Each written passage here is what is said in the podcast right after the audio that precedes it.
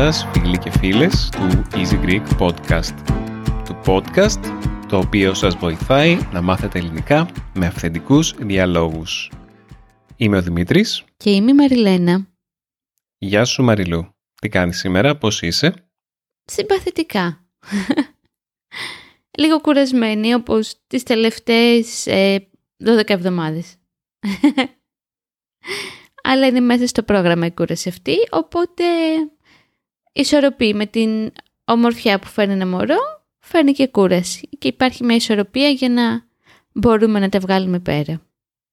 Ξέρεις, πέρα από την κούραση είναι αυτό που σου έλεγα ότι πια στη δικιά μου ζωή λόγω του μωρού δεν υπάρχει μέρα και νύχτα. Είναι ένα πράγμα ενιαίο γιατί το βράδυ δεν κοιμάμαι και κοιμάμαι το πρωί και αυτό γίνεται για δύο μήνες, δύο μισή μήνες τώρα και δεν ξέρω τι μέρα είναι, δεν ξέρω τι φάγαμε χθες, δεν ξέρω τι κάναμε προχθές και λίγο με έχει αποσυντονίσει αυτό. Μου θυμίζεις με αυτό που λες για το ότι η μέρα έχει γίνει νύχτα και η νύχτα μέρα και έχω χάσει την αίσθηση του χρόνου; Το πώς βιώνει την κατάσταση με το μωρό, στο έχω ξαναπεί άλλωστε, αλλά το λέω και εδώ. Μου θυμίζει εμένα όταν ήμουν στο στρατό και έπρεπε να ξυπνάω κάποιες μέρες, δύο η ώρα τη νύχτα ή τέσσερις η ώρα για υπηρεσια Αυτό, δηλαδή θυμόμουν, θυμάμαι ότι για μεγάλα χρονικά διαστήματα, για μήνες μπορεί να μην κοιμόμουν πάνω από τρεις-τέσσερις ώρες κάθε βράδυ. Πω, πω, δύσκολο. Ειδικά εκεί στη Σαμοθράκη που ήμουνα, Εκεί, αν και ήταν ωραία, κάποιες φορές ήταν, είχαμε εμπλοκή που λένε. που σημαίνει ότι για πολλές εβδομάδες ε, έχεις υπηρεσία κάθε μέρα και δεν μπορείς να βγεις από το στρατόπεδο. Βέβαια, εσύ έχεις εμπλοκή δύο μήνες και βάλε και δεν θα σταματήσει αυτό σύντομα. Οπότε... Ναι. Αυτό, ότι η προπτική, ότι αυτό θα κρατήσει για κάποια χρόνια. Εντάξει, για τουλάχιστον ένα με ενάμιση χρόνο ε, είναι περίεργο. Δηλαδή κάποια στιγμή σκεφτόμουν χθες ότι θέλω να κοιμηθώ μία μέρα σε ρί, αλλά δεν γίνεται. Γιατί πρέπει να τάισω το μωρό. Οπότε, εντάξει. Πιστεύεις Μαριλού, θα σε βοήθαγε να μένεις ε, κάπου έξω από την Αθήνα, σε αυτή την κούραση; Ε, σίγουρα Δημήτρη γιατί είναι πολύ διαφορετικό το συνέστημα το να είσαι γιωμένος στη φύση και να, πώς να, σου πω, να έχεις μια ποιότητα ζωής η οποία λείπει αυτή τη στιγμή από την πόλη. Γιατί όλα αυτά τα τσιμέντα δεν βοηθάνε στο να φτιάχνει διάθεση και να νιώθεις έτσι λίγο πιο ξεκούραστος. Εσύ πώς το βλέπεις, πώς, Πώς πιστεύεις ότι θα το βιώναμε άμα δεν ζούσαμε στην Αθήνα; Κοίτα, παίζει μεγάλο ρόλο το ότι μας βοηθάνε και οι γονείς σου.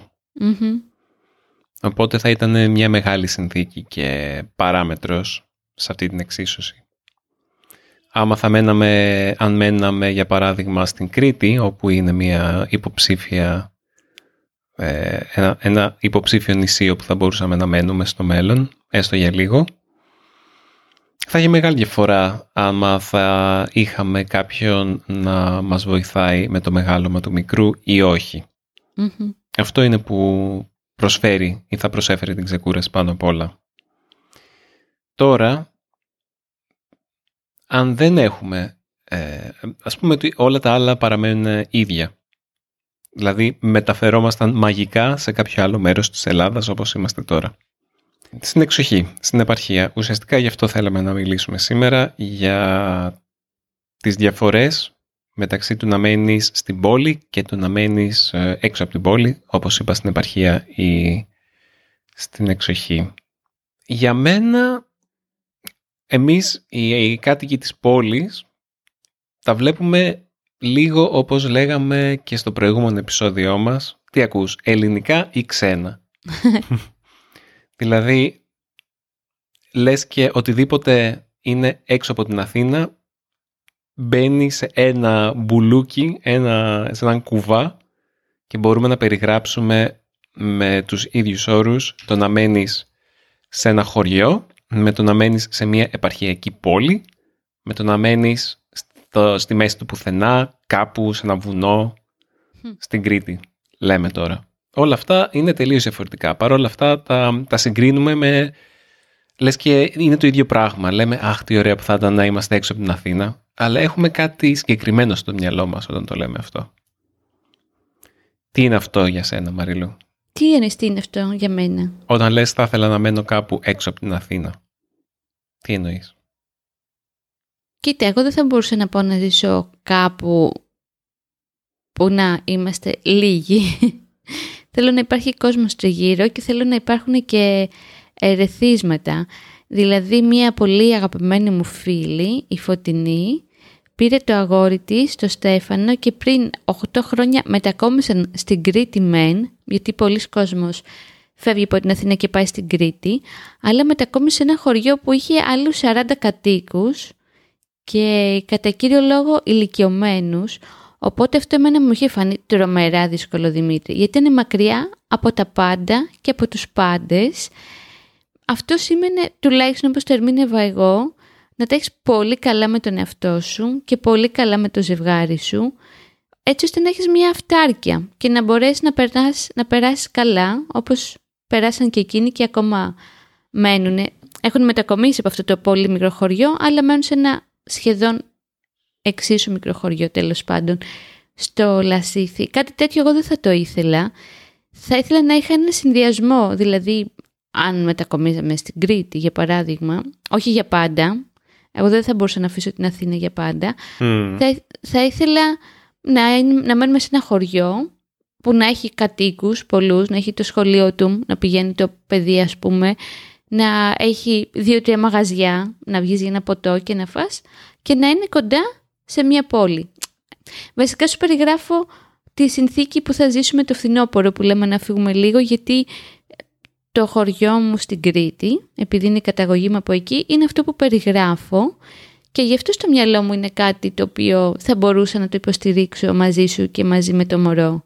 Είναι στα 12 χιλιόμετρα από το Ηράκλειο, οπότε είσαι σε μισή ώρα εκεί και αφήνεις τον πολιτισμό τον αστικό και βρίσκεσαι ανάμεσα στα δέντρα και με καθαρό ουρανό, είναι και η θάλασσα κοντά, πολύ σημαντικό αυτό για μένα.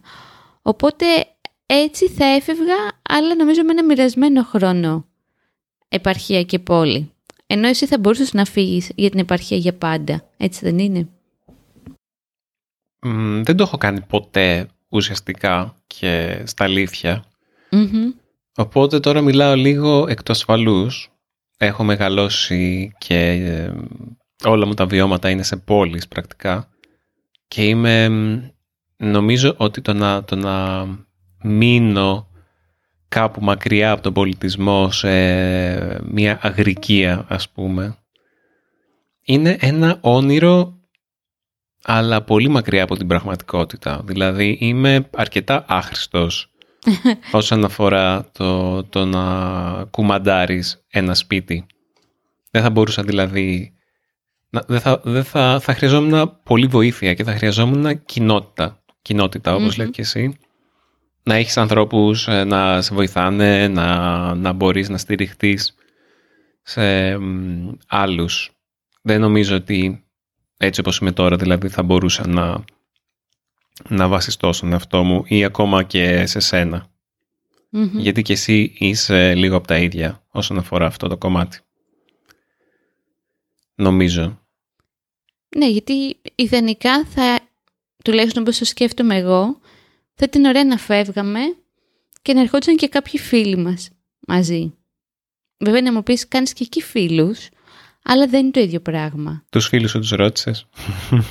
Θυμάμαι χαρακτηριστικά πηγαίνοντα σε ένα ταξίδι, δεν θυμάμαι σε ποιο νησί, με τους καλύτερους μου φίλους που είμαστε πια 22 χρόνια μαζί, να το συζητάμε αυτό ότι ξέρεις κάτι, εγώ δεν θα φύγω, ούτε εγώ, ούτε εγώ, επειδή δεν μπορώ να σε αφήσω πίσω, αλλά άμα φεύγαμε μαζί, ναι θα έφευγα την επόμενη μέρα.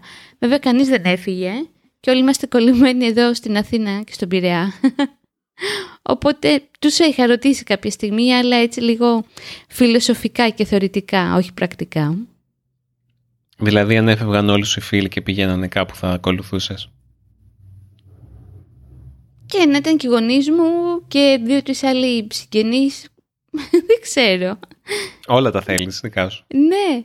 Ξέρεις, εγώ είμαι, το ξέρεις Δημήτρη αυτό πολύ καλά, πιο καλά από όλους, είμαι ανθρωποκεντρική. Δηλαδή πρώτα βλέπω που είναι οι άνθρωποι που αγαπάω και μετά τη συνθήκη. Βέβαια, ναι, η αλήθεια είναι ότι η ζωή στην πόλη μας έχει κουράσει και εσένα και εμένα πολύ. Είναι αυτό ότι προσωπικά επειδή εγώ την πόλη την έζησα πάρα πολύ έντονα για πολλά χρόνια, επειδή για 14 ολόκληρα χρόνια δούλευα στο κέντρο της πόλης, πιο κέντρο δεν γίνεται, δηλαδή για όσοι έχουν έρθει στην Αθήνα δούλευα δίπλα από την πλατεία συντάγματος, δίπλα στη Βουλή και την ευχαριστήθηκα πάρα πολύ την πόλη. Και μαζί σου και πριν να σε γνωρίσω και με πάρα πολλές βόλτες και με πολλούς κινηματογράφους και πολλές συναυλίες και ό,τι είχε να μου δώσει η πόλη το ρούφηξα πραγματικά. Και νομίζω ότι έκανε λίγο τον κύκλο του αυτό. Δεν έχει να μου δώσει κάτι καινούριο. Ή αυτό που πολλές φορές μας λένε φίλοι που μένουν στην επαρχία ότι «Α, εσείς στην Αθήνα έχετε τα θέατρα, έχετε τους κινηματογράφους, έχετε τα πάντα όλα» και τους λες «Ρε παιδιά, πιο συχνά πηγαίνετε εσείς θέατρο όταν ανεβαίνετε στην Αθήνα παρά εμείς». Πώς να σου πω, νιώθω ότι έχω πάρει αυτό που είχε να μου δώσει η Αθήνα. Τουλάχιστον για, αυτή τη συνθή... για τώρα, όπως για αυτή τη στιγμή που μιλάμε. Κάποια στιγμή μπορεί να μου λείψει και να, να θέλω να το ξαναζήσω αυτό το αστικό τρόπο ζωής έτσι έντονα. Mm, Παρ' όλα αυτά είπες πριν ότι δεν θα μπορούσες να φύγεις από την Αθήνα δεν θα μπορούσε συναισθηματικά για τους ανθρώπους που θα άφηνα πίσω. Μόνο αυτό είναι το πρόβλημά μου. Αν μπαίναν δηλαδή σε ένα καράβι 10 άνθρωποι που αγαπάω πολύ και να είμαστε κοντά ο ένας τον άλλον, θα ήμουν πολύ εντάξει Δημήτρη. Και ειδικά τώρα που έχουμε ένα μωρό παιδί, θα ήταν πολύ πολύ ωραίο και σημαντικό να μεγαλώσει στον καθαρό αέρα. Είμαι σίγουρη ότι συμφωνείς αυτό. Εννοείται πως συμφωνώ δεν έχει να κάνει με τον καθαρό αέρα τόσο πολύ, όσο το, την όλη η επαφή με τη φύση. Ναι, ο καθαρός αέρας είναι ένα για την επαφή με τη φύση και για τα ερεθίσματα τα καθημερινά. Είναι δηλαδή διαφορετικό να βγαίνεις έξω από το σπίτι σου και να βλέπεις αυτοκίνητα, δρόμους, πολυκατοικίες, κολόνες της ΔΕΗ για χιλιόμετρα και χιλιόμετρα γύρω, αν εξαιρέσει τη θάλασσα και άντε κάνα δετράκι έτσι άμα, άμα, είσαι, τυχ, άμα είσαι τυχερός. Ναι, γιατί σε πολλές γειτονιές της Αθήνας τα δέντρα υπάρχουν αλλά με τα βίας ας πούμε. Δηλαδή δεν είναι, δεν είναι ότι πιο ευχάριστο. Όλο αυτό έχει διαφορά με το να βγαίνεις από την πόρτα σου και να έχει χώμα γύρω, παντού. Και δέντρα και πουλιά και έντομα και μυρωδιές της φύσης και ήχους της φύσης.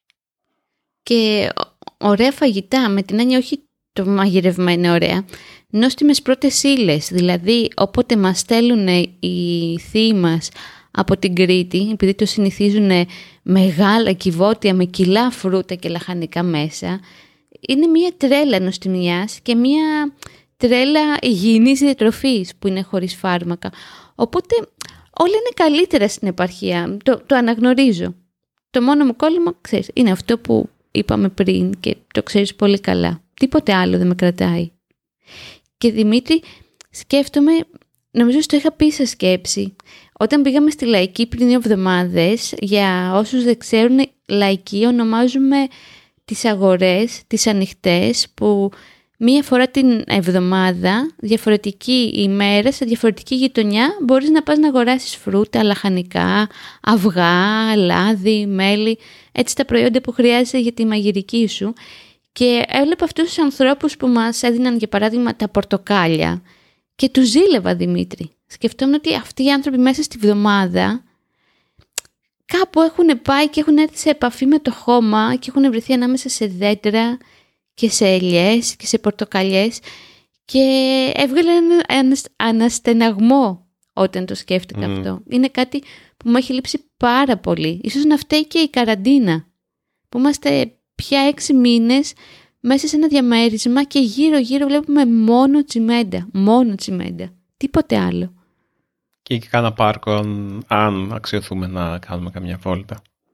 Ναι, που και, και στο πάρκο να πας ρε παιδί μου είναι λίγο τεχνητό όλο αυτό. Δεν, δεν πάμε σε δάσος. Μόνο μία φορά που πήγαμε στην Κεσαριανή που είναι στο μεγαλύτερο βουνό της Αθήνας τέλος πάντων, σε ένα από τα μεγαλύτερα, συγγνώμη, και εκεί έχει πολύ πράσινο. Αλλά και πάλι, ξέρεις ότι σε 20 λεπτά θα βγεις στον κεντρικό δρόμο της Μεσογείων και πάει η αίσθηση και η επαφή με τη φύση. Έτσι.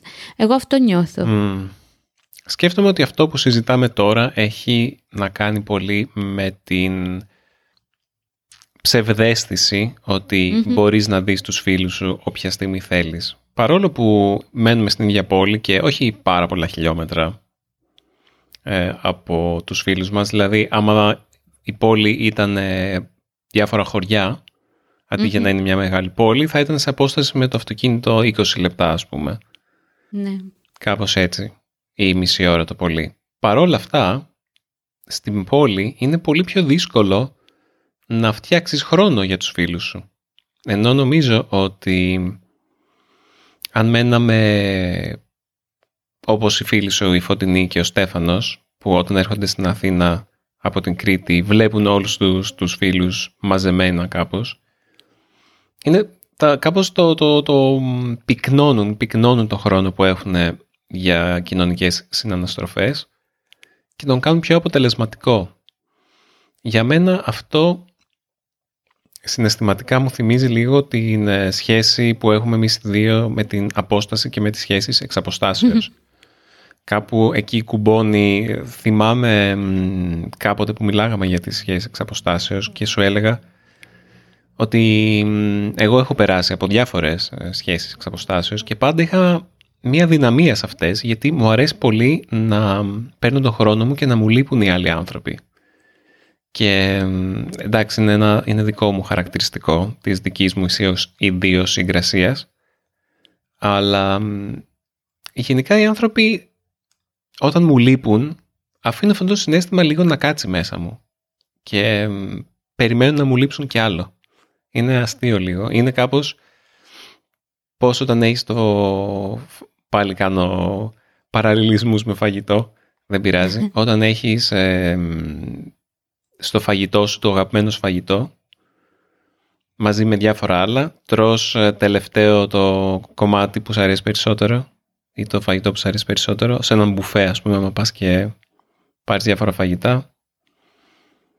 Εμένα μου αρέσει να τρώω αυτό, μου αρέσει περισσότερο τελευταίο. Δηλαδή κάπως έχει το κομμάτι της, ε, της επιβράβευσης για την υπομονή.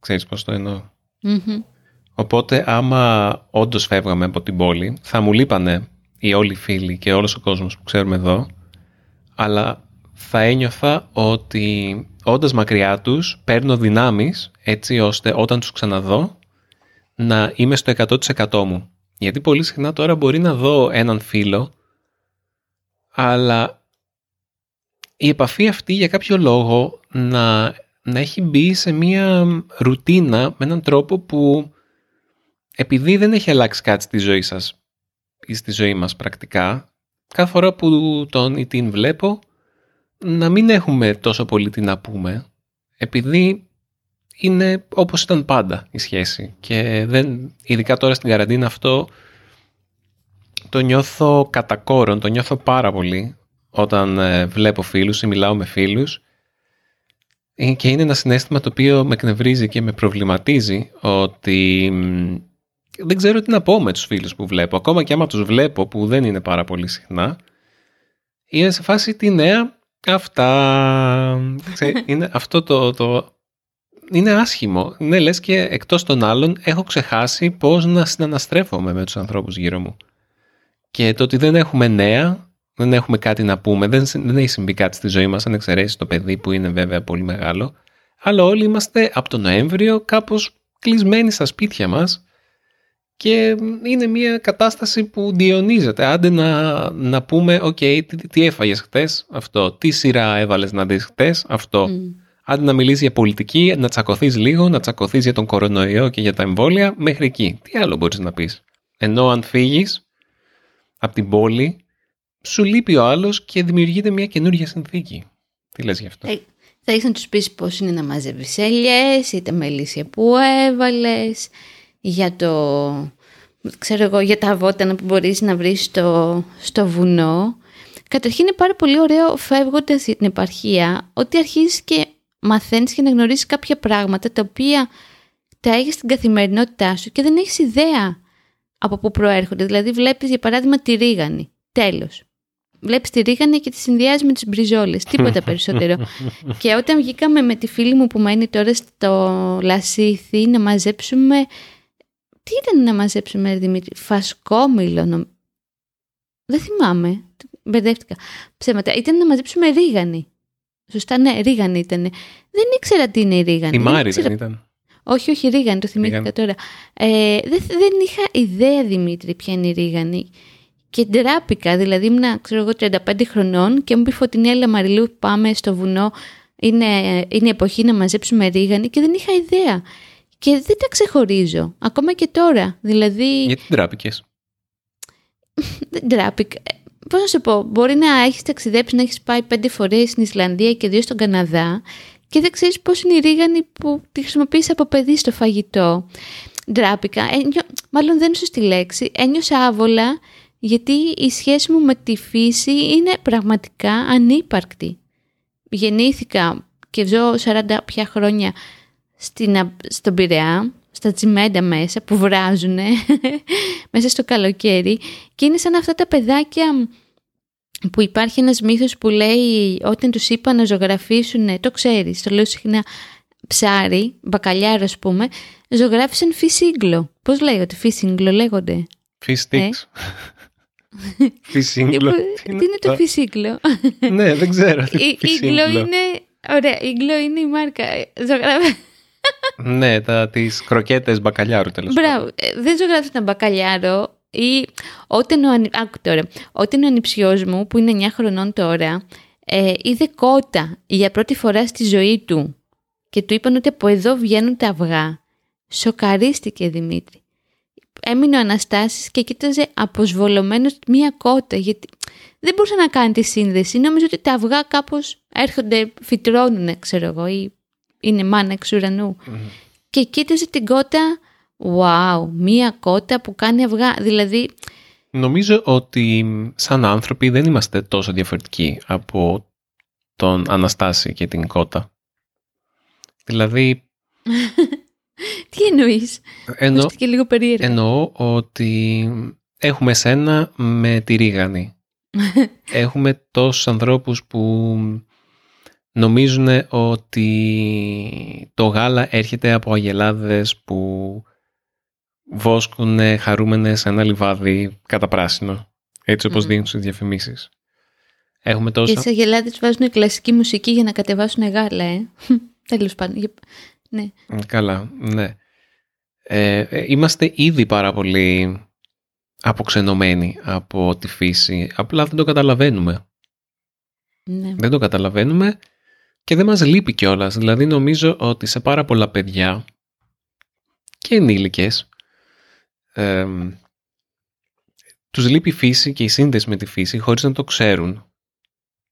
Γιατί δεν υπάρχει πουθενά στη ζωή τους, αλλά έχουμε ξεχάσει ότι είμαστε κατά βάθος ε, σαν πίθηκοι. Είμαστε πίθηκοι. και μας, ε, χρειαζόμαστε τα δέντρα μας και χρειαζόμαστε τα γρασίδια μας και χρειαζόμαστε τα φρούτα μας και την ε, κοινότητά μας. Δηλαδή, ας σκεφτούμε πόσο μακριά έχουμε φτάσει από τις ε, κοινότητες των κυνηγών τροφοσυλλεκτών που ζούσαν πριν 10-15 χρόνια και περισσότερα. Τώρα είμαστε ο καθένας ε, στο σπίτι του, δικτυωμένος 24 ναι. ώρες ε, κάθε μέρα σε έναν υπολογιστή, ένα κινητό, ένα, μια οθόνη τέλος πάντων παντού και πάντα καμία επαφή με την έβρεση του φαγητού και όλο αυτό. Απλά το αγοράζει με πιστοτική κάρτα ή με ηλεκτρονικό χρήμα πολύ συχνά. Δεν υπάρχει τίποτα το χειροπιαστό σε όλο αυτό. Είναι κάπως ε, ε μάταιο. Δηλαδή, ε, κάπως σαν πολιτισμός έχουμε δώσει πάρα πολύ μεγάλη έμφαση στην ευκολία και στην ικανοποίηση των ειδονιστικών μας αναγκών και έχουμε ξεχάσει τελείως ε, τις πραγματικές μας ανάγκες. Ε, τις θεωρούμε υποδέστερες, τις θεωρούμε κατάλοιπα του παρελθόντος, τις θεωρούμε πυθικής σχέσης. Λέμε... Μπορεί να μην, να μην τις γνωρίζουμε καν, Δημήτρη, ή να, είναι, να υπάρχουν βαθιά ριζωμένες μέσα μας, που λογικά αυτό συμβαίνει, αλλά να έχουν κοιμηθεί τόσο πολύ όλα αυτά τα χρόνια, που τις έχουμε εκεί και τις έχουμε αφήσει στο λίθαργό τους. Εγώ τουλάχιστον έτσι νιώθω. Υπάρχουν, το καταλαβαίνεις όταν έρχεσαι σε επαφή με τη φύση, κάτι κινητοποιείται μέσα σου, κάτι ξυπνάει, αλλά είναι τόσο κοιμισμένο και τόσο ξεχασμένο που δυστυχώς είναι σαν να μην υπήρξε ποτέ. Συμφωνείς με αυτό; Δεν υπήρξε ποτέ. Τι, τι εννοείς είναι σαν να μην υπήρξε ποτέ; Εγώ θεωρώ ότι αυτό που λες, επειδή είμαστε όλοι πυθικάκια, ότι μέσα μας είναι γραμμένη αυτή η επαφή με τη φύση, με το χώμα, με τη γύρωση, με, δεν ξέρω, με την απλωσιά, με τα δέντρα, με, με, με. Απλά με τον αστικό τρόπο ζωής αυτό έχει κοιμηθεί. Και γι' αυτό όταν επιστρέφουμε στη φύση και στην επαρχία κάτι χτυπάει μέσα μας. Ναι, αλλά δεν του δίνουμε το... Δεν εμπιστευόμαστε αυτό το συνέστημα και αυτό το ένστικτο κάπως. Με την πρώτη ευκαιρία επιστρέφουμε πίσω στα, στα κλουβιά μας, στα τσιμεντένια. Είμαστε λίγο σαν... Θυμάστε τον παπαγάλο που είδαμε χτες; Ναι, ρε γαμότο. Σκέφτομαι ότι λένε πως αν αφήσεις πουλιά που έχουν ε, γεννηθεί σε εχμαλωσία, άμα τα αφήσεις ελεύθερα, θα πεθάνουν. Είμαστε λίγο σαν αυτά. Είμαστε, αν, αν αφήσεις τους ανθρώπους ελεύθερους που έχουν γεννηθεί στην εχμαλωσία, θα πεθάνουν. Χρειαζόμαστε τον πολιτισμό, χρειαζόμαστε, χρειαζόμαστε την πόλη για να ζήσουμε. Γιατί έχουμε, είναι το μόνο πράγμα που έχουμε μάθει.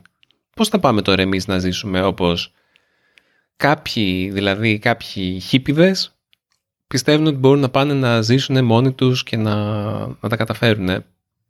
Πώς τα καταφέρουν όντως; Είναι πάρα πολύ δύσκολο ε, να, να, να λειτουργήσει αυτό σε βάθος χρόνου. Γιατί όπως λες και εσύ θέλεις την κοινότητα, αλλά θέλεις και όλες αυτές τις ευκολίες που έχεις μάθει. Ναι. Θέλεις ρεύμα, θέλεις... Ε, Γρήγορο ίντερνετ. Θέλεις κάποιος να σου μαζεύει τα σκουπίδια για να τα πετάει κάπου μακριά από σένα. Θέλεις κάποιος να σου παίρνει τα κακά που αφήνεις στην τουαλέτα και να τα περνάει από κάποιον βιολογικό καθαρισμό; Θέλεις τρεχούμενο νερό; Θέλεις ε, ό,τι φαγητό μπορείς να φανταστείς ε, διαθέσιμο κάθε εποχή του χρόνου, ακόμα και άμα είναι εκτός εποχής. Θέλεις κάθε μέρα κρέας. Θέλεις κάθε μέρα... Και όχι μόνο αυτό, το θέλεις τώρα. Εντάξει, αυτά μπορείς να τα βρεις στην επαρχία. Εσύ τώρα μιλάς λίγο για μια πιο ακραία μορφή πριμιτιβισμού. Δεν είναι ότι άμα πας στην Κρήτη ή στην Αμόργο αυτά δεν θα υπάρχουν. Ε; Απλά εσύ τώρα το πηγαίνεις λίγο σε μια χύπικη προσέγγιση της φύσης, έτσι δεν είναι; Ναι. Περισσότερο ήθελα να μιλήσω για τι είναι αυτό που μας λείπει όταν αναζητούμε τη φύση και πώς είμαστε ουσιαστικά εξημερωμένοι με έναν τρόπο που αυτό το οποίο θα έδινε η φύση στους ε, προγόνους μας εμείς δεν μπορούμε να το καταλάβουμε και δεν μπορούμε να το ζήσουμε γιατί ένα τελείως διαφορετικό είδος ε, όντως νομίζω. Εμένα αυτό που μου λείπει πάρα πολύ Δημήτρη που μένουμε στην πόλη πέρα από αυτά που έχουμε περιγράψει είναι ότι δεν καταλαβαίνω πότε αλλάζουν οι εποχές. Δηλαδή, πέρα από τον καιρό που okay, βρέχει ή δεν βρέχει, οπότε είναι χειμώνας, είναι καλοκαίρι, δεν βλέπω όλη αυτή την αλλαγή που συμβαίνει, που μπορείς να καταλάβεις όταν βρίσκεσαι δίπλα στα δέντρα και δίπλα στα φυτά και στα χωράφια. Και παλιά υπήρχε μια σοφία σε σχέση με το αλλάζανε εποχές και με τη γεωργία για παράδειγμα και με το πώς φροντίζαν τα ζώα, πότε γεννάγαν τα ζώα, πότε μπορούσαν να τους πάρει στο γάλα.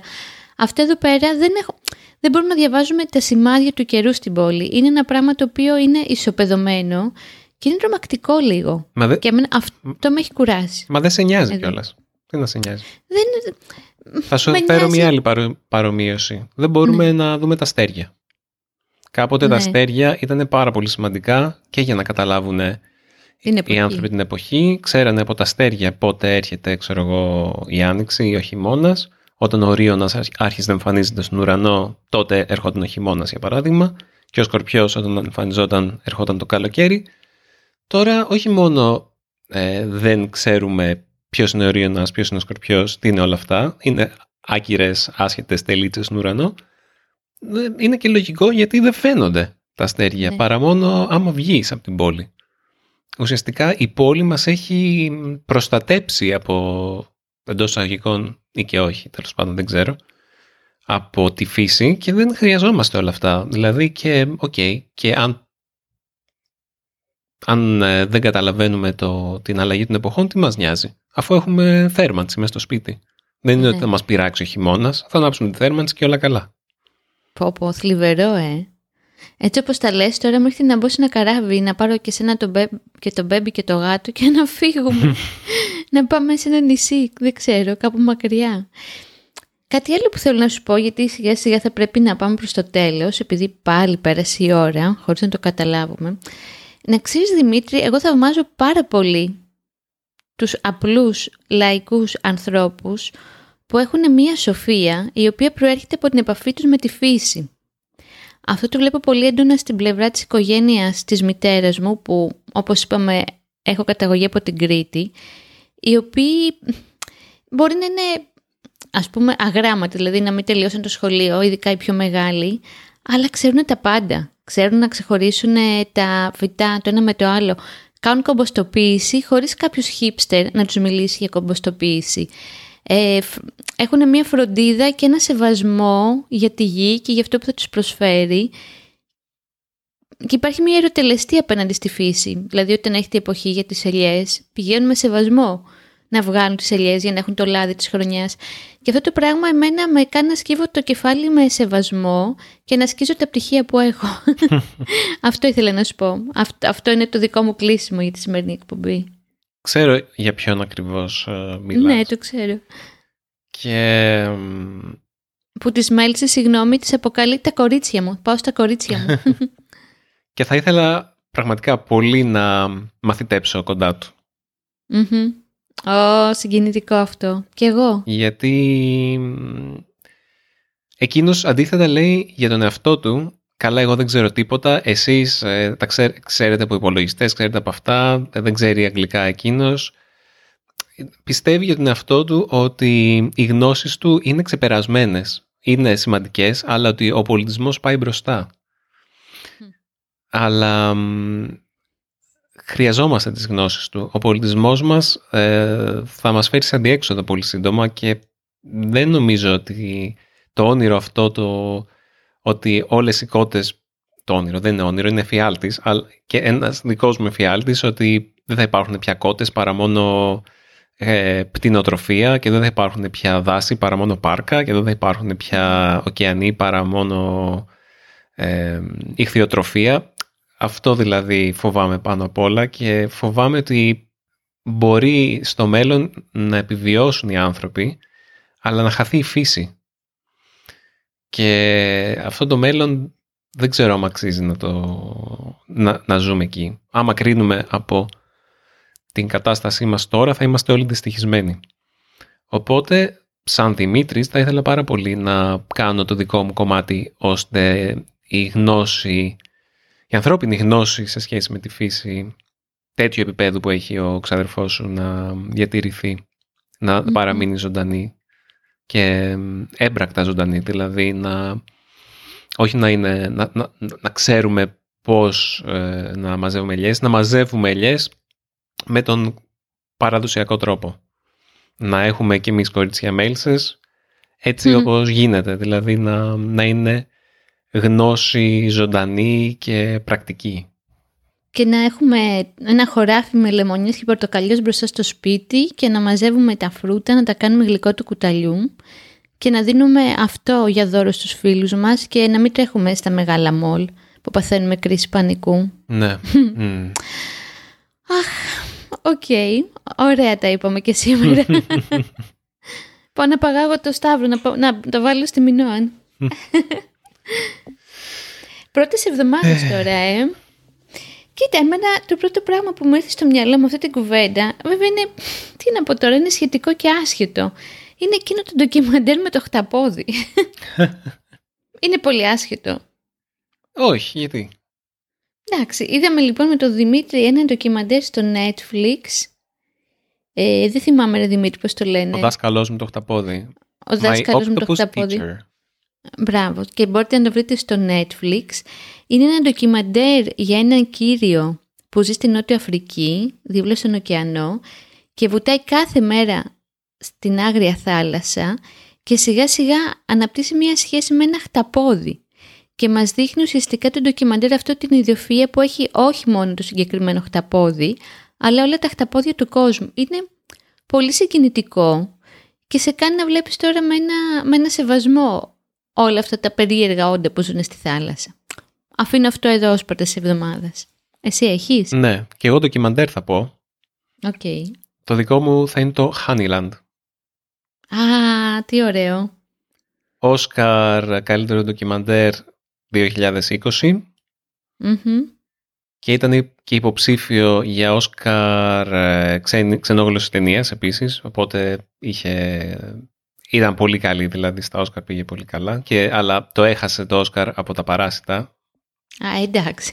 Για μένα θα έπρεπε να έχει πάρει και το Όσκαρ ε, ξενόγλωση ταινίας. Εντάξει, πολλά Όσκαρ πήρε τα παράσιτα, όλοι, όλοι μάθανε αυτή την ταινία.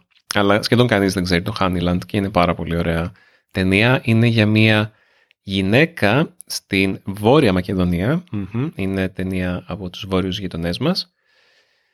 Που είναι για ναι, μια γυναίκα η οποία μαζεύει άγριο μέλι. Δηλαδή είναι μελισσοκόμος εντός αγωγικών, αλλά δεν έχει μέλισσες. Μαζεύει μέλι από μελίσια που βρίσκει έξω. Και ε- είναι η ιστορία της και η ιστορία και η ιστορία της είναι σαν μια αλληγορία για τον καπιταλισμό και τη σχέση του καπιταλισμού με τη φύση και το που έρχονται τα όρια στην ανάπτυξη, που μπαίνουν τα όρια στην ανάπτυξη και πώς έρχεται η ισορροπία της ανάπτυξης με τη φύση και όλα αυτά σε ένα περιβάλλον τελείως χωριάτικο, τελείως δηλαδή στην άκρη του πολιτισμού, σε μία από τις πιο επανάπτυκτες περιοχές σε όλη την Ευρώπη, ξέρω εγώ, πολύ ενδιαφέρον και πολύ, πολύ, δεν ξέρω, μου άνοιξε τα μάτια και πάνω απ' όλα πάρα πολύ όμορφη ταινία, δηλαδή πανέμορφη ταινία. Απίστευτη ταινία. Να τη δείτε. Τι ωραία, συμφωνώ. Έχουμε παράξει στην Ελλάδα; Ε, δεν θα έχουμε αυτή τη φορά, νομίζω ε, έχουμε ήδη Ωραία, φτάσει πες στα μας. όρια μας. Ναι. Λοιπόν, εδώ κάπου τελειώνει το επεισόδιο αυτό. Να σας θυμίσω ότι για κάθε επεισόδιό μας έχουμε την πλήρη απομαγνητοφώνηση στο Patreon. Μπορείτε με 9 ευρώ το μήνα να έχετε πρόσβαση στην απομαγνητοφώνηση όλων των επεισοδίων του podcast. Και μάλιστα σε ένα transcript player το οποίο παίρνει την απομαγνητοφώνηση και την παίζει ενώ διαβάζετε, δηλαδή ακούτε το podcast και διαβάζετε ταυτόχρονα. Και επίσης προσφέρουμε και αυτόματη μετάφραση, δεν μεταφράζουμε οι ίδιοι το podcast αλλά προσφέρουμε εμ, μετάφραση από τεχνητή νοημοσύνη που εντάξει δεν είναι η καλύτερη αλλά μπορεί να σας ε, βοηθήσει αν ακόμα τα ελληνικά σας βρίσκονται σε ένα πιο αρχάριο επίπεδο να καταλάβετε περί τίνος πρόκειται. Γενικά προσπαθούμε να προσφέρουμε όλο και περισσότερα καλούδια σε σχέση με το podcast. Αυτά. Ελπίζουμε και στο μέλλον να έχουμε ακόμα περισσότερα καλούδια για το podcast, αλλά το δουλεύουμε σιγά σιγά. Ευχαριστούμε πολύ που μας ακούσατε σε όλα τα μήκη και τα πλάτη της γης. Αυτό είναι κάτι που πάντοτε με συγκινεί. Καλή συνέχεια από μένα. Γεια και από μένα. Να είστε όλοι καλά.